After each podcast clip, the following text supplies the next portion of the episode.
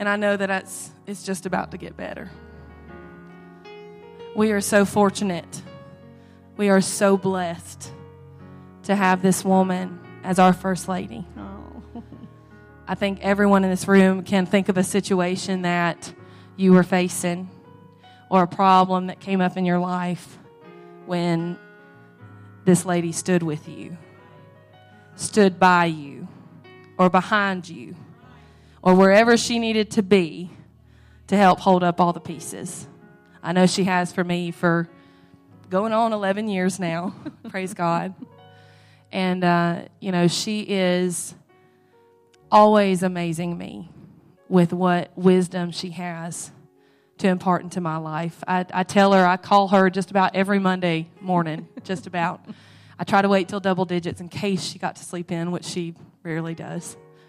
But I always call her, I say, hey, I just feel like I need to talk to you for a minute.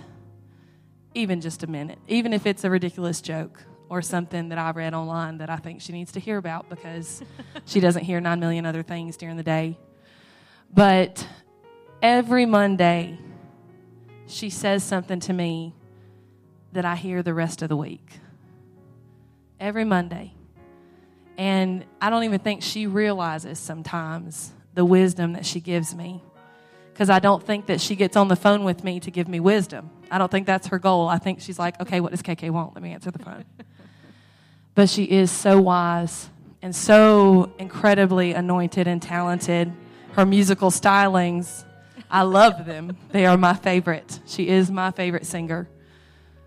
But at the heart of that singer is a heart for God and a heart for the kingdom and a heart for this congregation. And I think that it's not like that everywhere. I know that. I know that. But it's like that here. And I, I think that we are so fortunate to hear from her tonight. Last time, she blew my mind with that service. And I, I, know that God has been moving on her and that what she has tonight is a divinely inspired word from God. So let's back her up. Y'all get behind our First Lady and let's let her know just how much that we love her and how grateful we are that God saw fit to give her to us.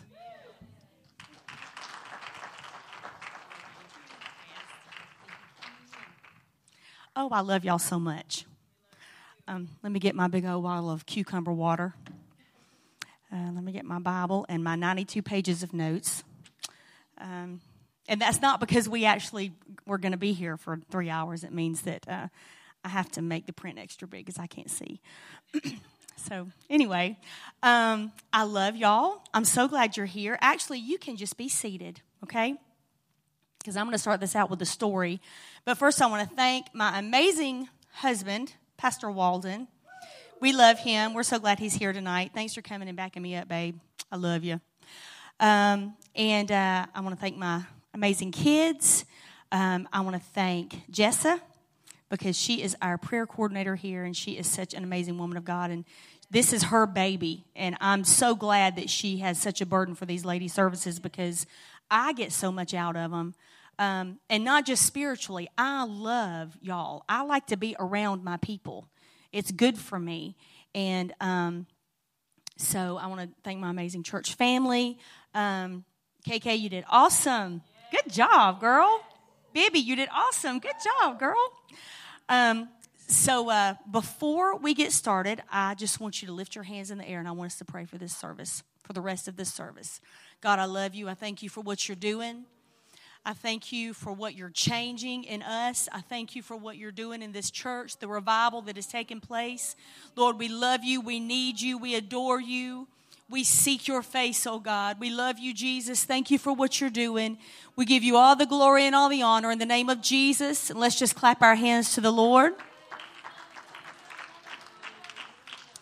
All right. So, we're going to start off with a little story, and y'all will get where I'm Y'all will get where I'm going in just a minute. And actually, I had, from the minute that I fought with Sister Jessica Finley over whether or not I was gonna, I was gonna speak at this at this ladies' meeting or not because I was trying to tell her I was like, I did the last one. You do, you do this one. She's like, No, you need to do this one. And I was like, I'm your elder. And she's like, I know, but you still need to do this one. You know. So anyway, you know, we fought it out and we're fine now.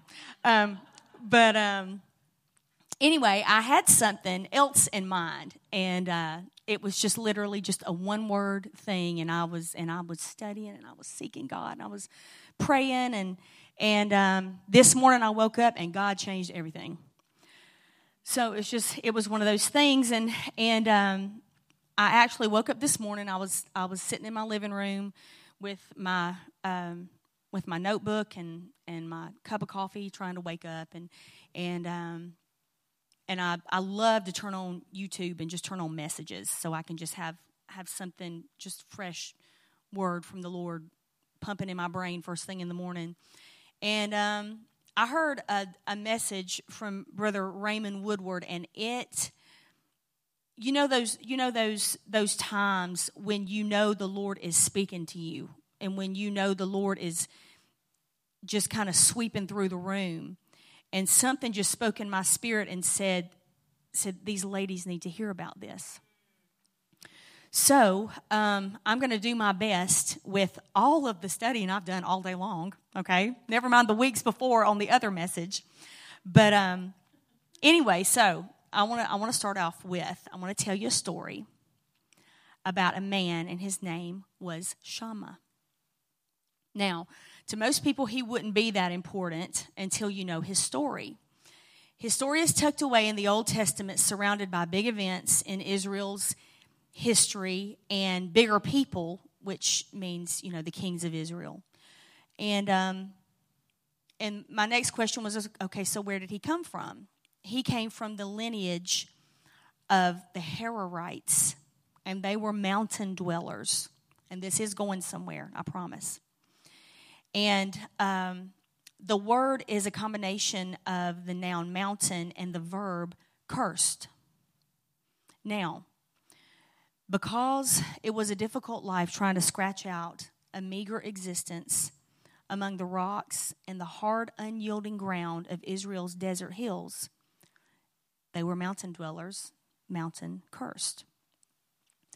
Now, to make matters worse, his father, his father's name was Ag, and it meant fugitive or one who flees. So his dad had the reputation of being a coward, one who would run at the first sign of trouble, which makes what Shammah, say his name with me, Shammah, which makes what Shammah did even more remarkable.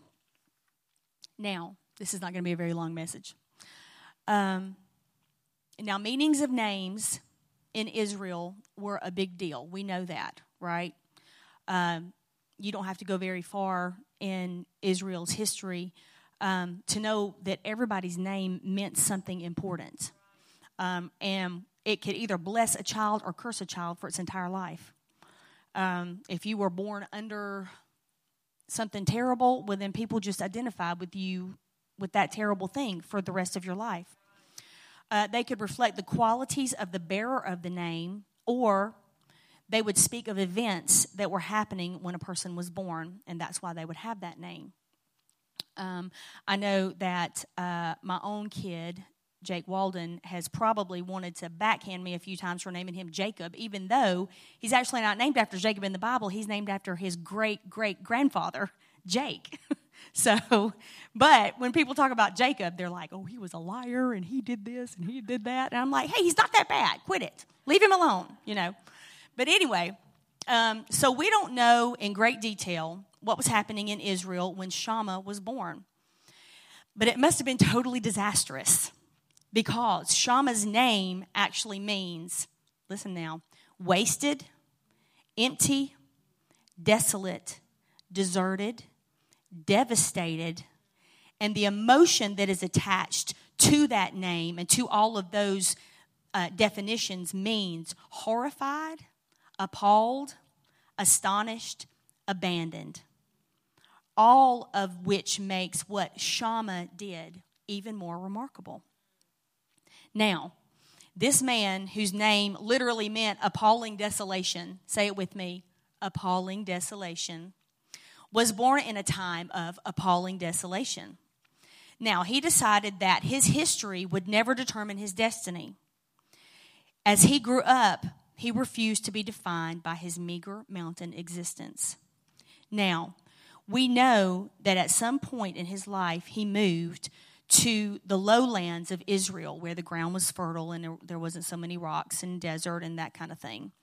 Um, we know that Israel had a backslidden king, Saul, um, whose reign was actually marked by the absence of an altar. We don't ever want to be marked by that. And his reign was also marked by the captivity of the Ark of the Covenant. Uh, yeah, the captivity of the Ark of the Covenant. Um, so things weren't great for Shammah. You get what I'm saying? All right. But another king was waiting in the wings, King David. And Shammah found him along with 400 other men. They found something they could look up to in David. And the Bible says they went to King David in depth, in debt, in distress, and discontented. Does that sound like the way we show up on Sunday service sometimes? it's like, hi, my name is Sister Walden. I'm in debt. I'm discontented. and I'm in distress. We're so glad you're here. Please worship with us. You know, I mean, we've all we've all been there. We've all been in that category where we're like, Lord, I'm just I brush my teeth and I'm showing up. So so here I am. You know, we we've all been there. Now, here's what happened. These men were very loyal to King David. Um, then there were 30 of those 400 men, and we learn about this in 2 Samuel. 30 of those 400 men that were forever known as the 30. And then these 30 brave men, they really stuck by King David. And then there was three men whose exploits would take them even further. They were known as David's mighty men. Now, the first of them was Jobesh. And Jobesh killed 800 men with his spear in one single encounter. Jobesh was a bad mamma jamma. Okay? Now, the second was Eleazar. Eleazar fought until the muscles of his hand froze to his sword. That's somebody who was willing to fight. That's, that's, a, that's a bad dude right there. Um, if I ever met any of those guys, I would certainly hope they were on my side. Um, and then there was Shammah. And what he did was so remarkable. Now, here's the setting. He only gets two verses in all of Scripture. Okay, and I'm going to give them to you right now. There's 2 Samuel, uh, I think 23, 23, 11 and 12, and I'm going to read it to you. And it says, And after this was Shammah, the son of Agee, the Hararite, and the Philistines were gathered together in a troop, and there was a piece of ground full of lentils. Do you know what lentils are? They're, they're beans. Okay. And the people fled from the Philistines. And he stood in the midst of the ground and defended it and slew the Philistines, and the Lord wrought a great victory. Now, what Shammah did was he defended a little bitty piece of land that he knew that God had given to him, and he wasn't willing to give an inch to the enemy. That's what Shammah did. Shammah, the man who was born with a name like desolation, appalling desolation, in a time of appalling desolation, decided he was going to do something different. Now, the Philistines were awful people, okay? They were brutal. They were known for their brutality all, all over the land. Um, and they were the worst enemy that Israel faced in the Old Testament. And the Old Testament is full of accounts of their of their clashes, their battles, their bloody battles um, with the Israelites, and this lasted for almost 600 years. Now, the Philistines were iron workers, and I am going somewhere, so y'all pay attention. The Philistines were iron workers, and they knew how to wage war. Now, this is this is what makes them pretty awful. And I didn't know this until today. One of their most cunning attacks and one of the most awful ways that they would wage war against the Israelites was called a harvest attack. Anybody ever heard of that? Okay. They would wait for a season while the Israelites broke their backs for a harvest, and then they would sweep through and steal the harvest at the very last minute, which meant no food for the Israelites and their families, no nourishment. It meant starvation. Now, nothing was as devastating as a harvest attack. Now, on this day, it was happening again, and most of the people had already fled in fear, leaving the fields at the mercy of the enemy. The farmers had only wooden tools to defend themselves against the sharp iron of the Philistines. Now, defending their small plot of ground almost always meant certain death. So they literally had to decide am I going to am I going to run and, and try to live another day and give the enemy more ground or am I, am I going to stand here and die? They, they, they had to make these decisions on a, on a daily basis. Now, like every other time, they dropped their tools and they ran for their lives. Now, here's a side note. If we could ever realize where we're standing, and if we could ever stop complaining about the fact that God's not feeding us enough, or we're not getting fed enough, and fight for the harvest that we are standing in the middle of. Let me tell you something. That, to me, that is spiritual Philistine mentality the enemy will come through and he will he will steal every bit of your good work and leave you starving to death. And you're standing there in the middle of a harvest and you're standing there in the middle of, of a way to have another harvest and a way to have food and a way to be fed but you have to pick up the tools and you have to pick up the seed and you have to put it in the ground and you have to do the work. That's how that works so the next time the enemy tries to make you feel like you're starving to death, I want you to look down and see where exactly where you're standing. You're standing in the middle of a harvest. Now, spiritually, that means we are in the middle of a harvest of people. And all we have to do is look around to see the blessings that God has put on this place and the blessings that God has put on the church. And we can, and we'll be able to realize what an amazing revival that we are right on the edge of. But we got to look down at our own feet and see where we're standing. That's just a side note. Okay, now, on this day, Shammah had decided to go against every label that had ever been slapped on him. Anybody ever had a label? Anybody ever been called something that you knew you weren't? Any, anybody ever ever ever felt like that somebody just made an assumption about you that was absolutely not true and you had no control over it? Anybody ever felt like that? I know I have. Now, he decided to go against every negative inclination and every evil word that had ever been said about him, and he decided to fight back. Now, he single handedly turned the tide of the enemy's invasion. One person did this. One man, one man with a bad name and a bad label decided to turn the tide of the invasion of the enemy against the people of God. It takes one of us. It takes one of us with a made up mind. Now, while the others abandoned the harvest they had worked so hard for, while everyone else figured that they would just have to live with the losses one more time, Shammah stood his ground. Now, there isn't has anybody ever heard the English saying it's not worth a hill of beans? Anybody? I know if you live in the South, you've heard that. Um, I had no idea it was biblical, I guess.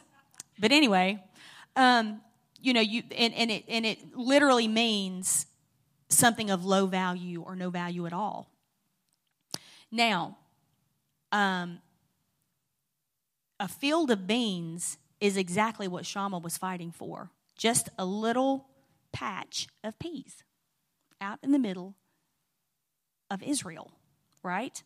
Now, um, he decided to fight for it he decided that he was either going to run or he was going to stand. Now, he had to decide was it worth fighting for or was it going to be, you know, uh, or was he going to plant his feet and square his shoulders back and and and and steel his backbone and fight for the harvest. So many times we have to make those split decisions. Am I running or am I fighting? You know, am I living or am I dying?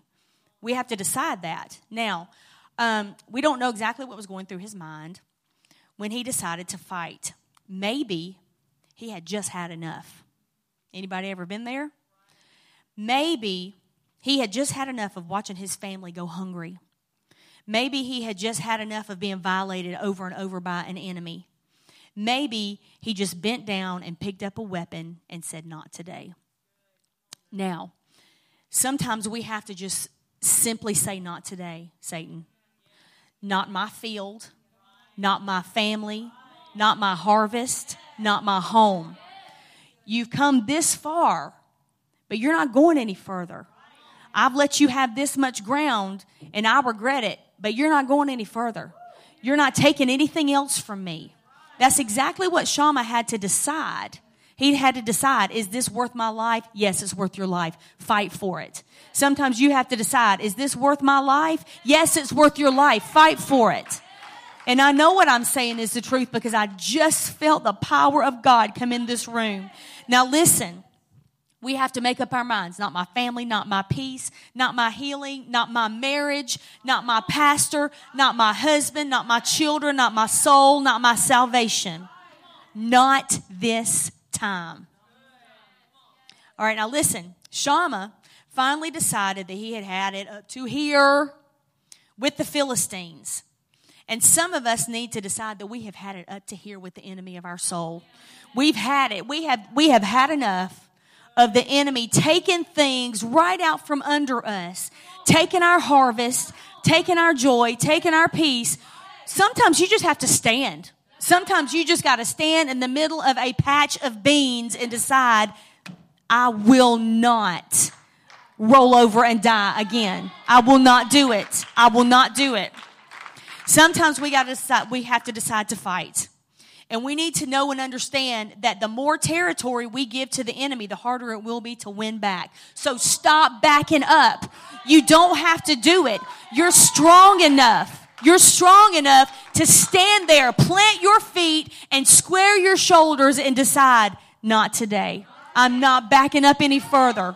I'm not going to do it. Now, ladies, it is high time that we fight like Shammah. We fight now. Aren't you sick and tired? Are you sick and tired enough to stand and defend what God has given you? I want you to think right now just of one thing that God has promised you and one thing that God has given you. And I want you to decide right now is it worth standing and fighting for or am I going to am I going to let it kill me? You don't have to die in this field of beans. You don't have to do it. You can fight for what God has given you. You can fight for the promises that he has made to you. Now listen, sometimes you just it's just it's just simply saying why not here? Why not now? Why not me? Why not you? What's keeping you from fighting for the things that God has promised you? Now, so that's what happened in Shammah's heart that day. And when that happens in yours, you'll stop fighting against the people you should be fighting for. You'll stop complaining about circumstances and leadership and not being fed while standing in the middle of a harvest. And you'll pick up a weapon and start fighting. And not only that, you'll pick up a basket and a fork and you'll start eating. Because we're in the middle. We're standing in the middle of the harvest. We've got everything we need right here. We just need to access it. That's what we have to do. Now, um, to some, our church is just a small little field of beans. And I love our little field of beans. I love it. Um, and compared to other churches that run six and seven and 80,000 people on Sundays. You know, I don't see how they do that. I'm like, how do y'all keep up? You know? Um, to some, it may seem small, but to me, this place, this little patch of land right here in Winterville, Georgia, and all of these people that God has let me come in contact with and bless me with, y'all are worth fighting for y'all are worth fighting for to me. Now, it'll take a lot more than just a bad day to get me to back off. I'm not doing it. I'm, I'm not I'm not dying in the middle of this field and I'm not letting the people I love die in the middle of this field. And if I'm fighting, I'm gonna jerk you up by your ponytail and make you stand up and you're gonna have to fight with me. Okay? Now, um, let's go a little bit smaller. Let's think about our families. Now, I think I think that Sister Alicia Harrell, she's she's got four babies. Is there anybody that has more than four babies that go to church here? So their little family is six people, right? Six people. Now I want you to think about how many people's in your family. We have three, we have four, we have one, we have whatever. As small as you feel like you are, you are still worth fighting for. And as small as you feel like your influence might be, it's still worth fighting for. It's still worth standing up for. Now, in Leviticus, God told his people, This land is mine. That's what the Lord said. So, this church is his. My family is his. Your family is his. Whatever is yours is also God's, and he will defend it. This field, this place is his, and he will take care of us, and he will defend it. Now, I know personally, I'm not giving up my inheritance. Sometimes we choose our battles, and sometimes our battles choose us. Now, King David chose Shammah, say Shammah, because he knew he would not give an inch to the enemy of the thing that God had promised him. He defended a field of beans even when, he was tired and it wasn't convenient for him to do so. Now, little battles fought day by day by endless day sometimes result in wars being won down the road. Fight for the little things, and you'll have a big victory. Don't give place to the devil. Don't give your God given space to the enemy. You just don't have to do it. It's not in the rule book that you have to stay beat up and defeated all the time. It's just it, we're just we we are made to be above and not beneath, and the head and not the tail, and we know all that. But but do we really? Do we get it? Do we get the the power that we have when the Holy Ghost has come upon us, and that we really are daughters of God, and that we really can take our homes back, we really can take our marriages back, we really can take our families back, and our children back, and our church back. We can take all of that. We don't have to give that to the enemy. Now, this is what this is what really got me. Shammah knew that if the Philistines could come and take that little field of beans, the next time they came back, they'd take the whole harvest. And if they got the whole harvest, they would come back for the fences. They get the fences, that means they get the boundaries, the standards, and the protection. And if they took down those fences, they could get into the house. And if they got into the house, they could get his family. And if they got his family, they would kill his future. So it's it starts with that little patch of ground that you decide I'm standing here and I'm not leaving. And I'm I'm not going to give this to the enemy because I know that if he gets that much, this is the thing. The enemy of your soul will invade until somebody has the guts and say, The gates of hell shall not prevail against us. That's just it. Now, so we fight for the small stuff, the stuff that no one else sees, the big victories. You know, they come from winning small, and we know all that. The little insignificant battles that you fight on a Thursday because you overcame your bitterness. Nobody's putting that on Facebook, okay? You're not going to get you, you know you're not going to get a star in your crown, you know, by other people on that one. But you have to fight it anyway. You still have to fight the bitterness. You still have to fight the unforgiveness. You still have to read your Bible. You still have to decide the enemy's not going to take this day away from me. It starts with the little bitty stuff. Now, um, I can see just by talking to you ladies all the time that there is incredibly great victory in your future. And you need to declare that when the enemy, that the enemy will not get one more thing that is yours. Not your ministry, not your family, not your marriage, not your children.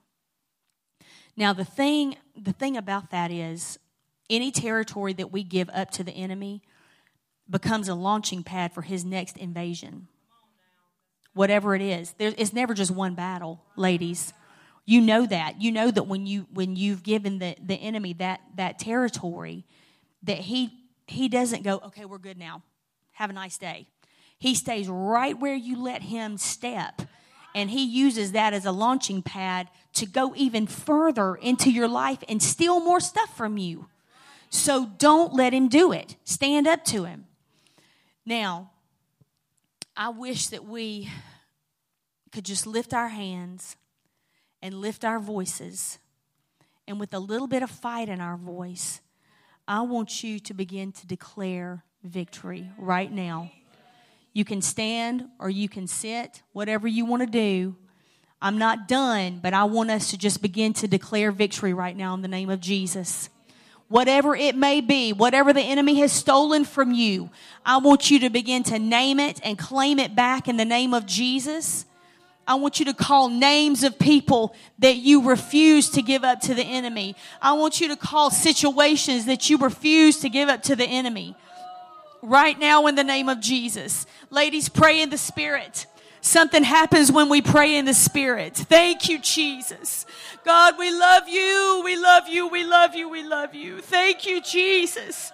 Declare that the enemy will not get one more thing that is yours. Right now, in the name of Jesus. Not my heart, not my mind, not my home. No, no, no. In the name of Jesus, in the name of Jesus. Hallelujah, hallelujah, hallelujah, hallelujah. Thank you, Jesus. Thank you, Jesus. Hallelujah. Lord, we love you, we love you, we love you. Thank you, Jesus.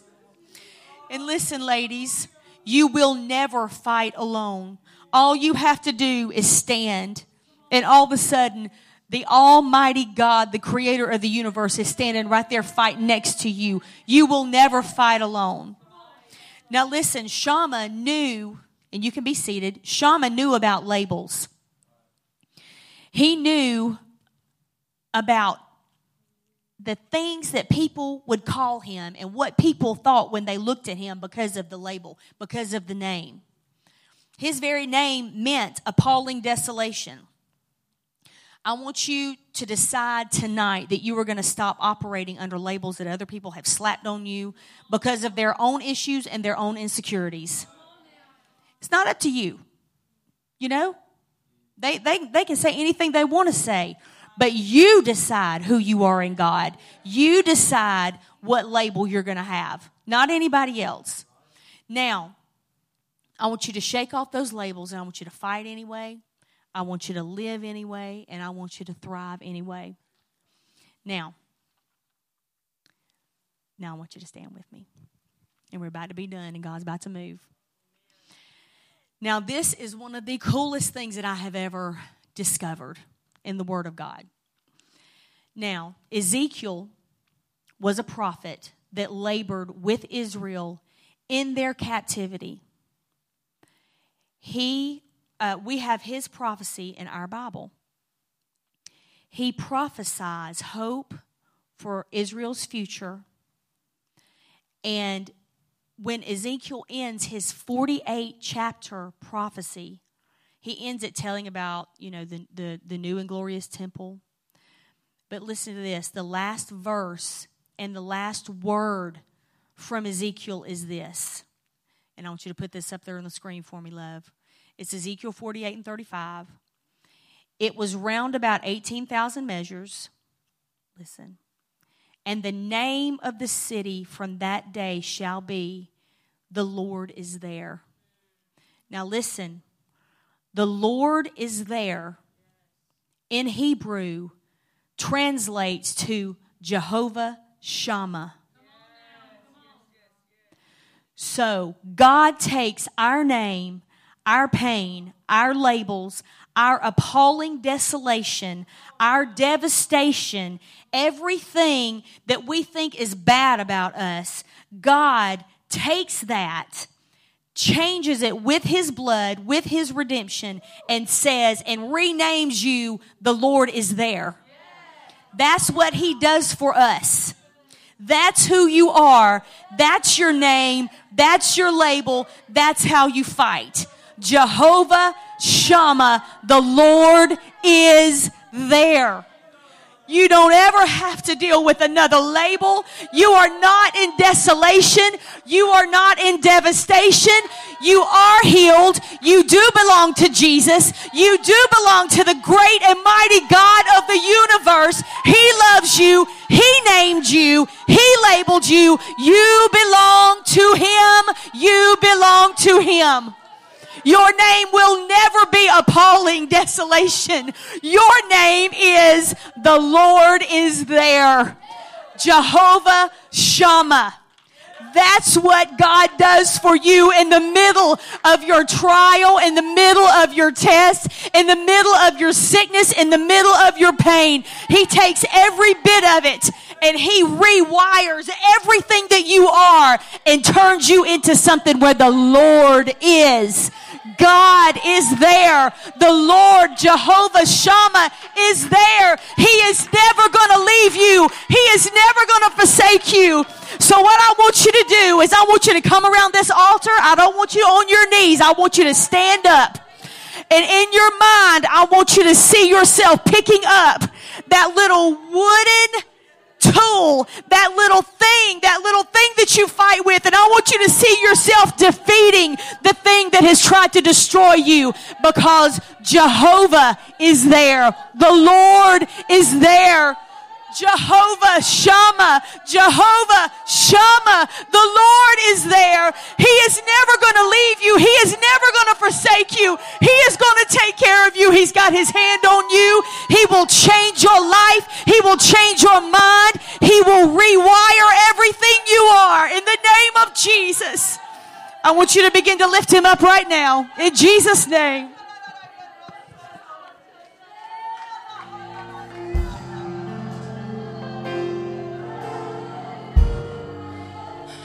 I'm not going to try to add to what this woman has spoken. But I feel in my heart that the enemy's already trying to creep in. We ain't even left the building yet, and our mind's already spinning. This is good, but God's not a God of good, He's a God of more. And there's more in this place. I feel it with everything that I am.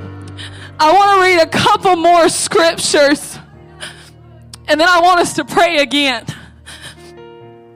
Sometimes it takes more than one dip in the river to be cleansed.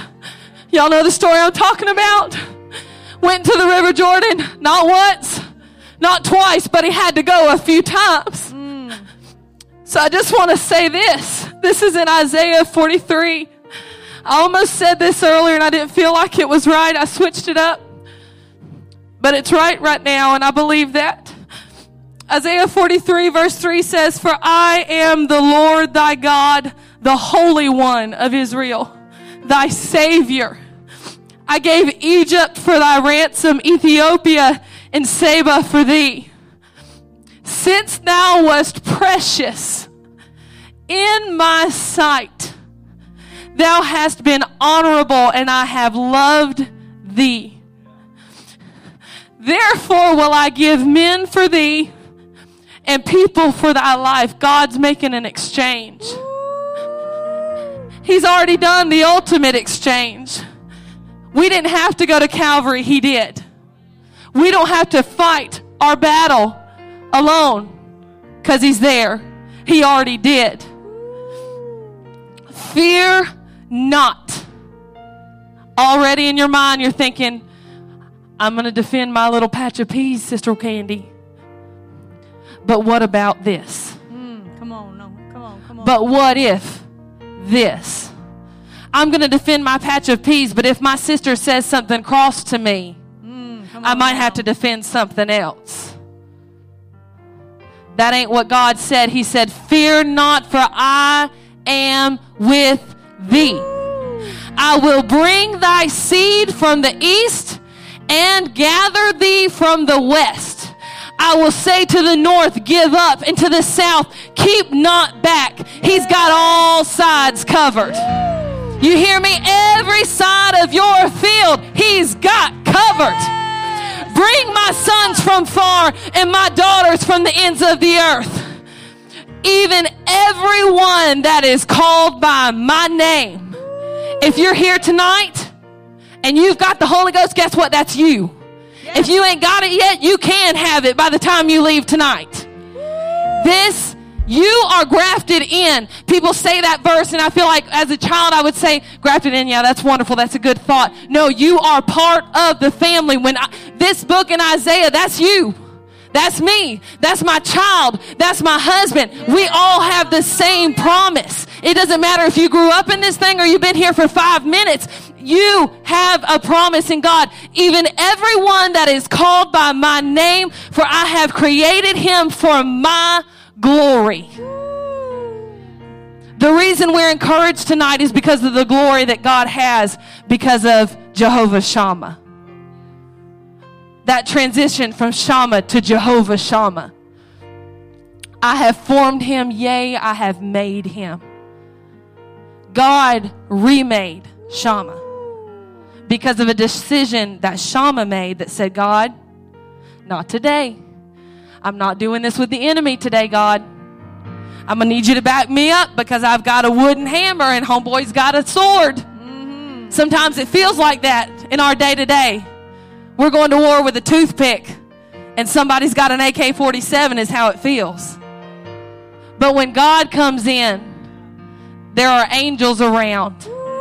When God comes in, He's got those hands that just push the seas apart. All right. This is it. Don't leave here with regret. Where you said, you know, Kaylin gave me that other chance. And I prayed a little bit, God. But I still didn't feel like I got what I needed. I already said earlier, it ain't about what we look like. Come on now. It ain't about what we're wearing. Everybody here is beautiful. You can take my word for it. But what we need right now is a little bit more. We need to push a little bit more. We're tired. We're already thinking about what we've got to do when we leave here because it's hit us that, oh, yeah, I do have kids. Oh, yeah, my husband probably didn't get all the laundry done when I got home. I'm going to have to do it. Whatever it is, put it out one more time. Come on. Draw the line. Not today, enemy. Laundry's not worth it. Not today, that fight I'm having with my friends, not worth it. Not today, that fight I'm having with my husband's not worth it.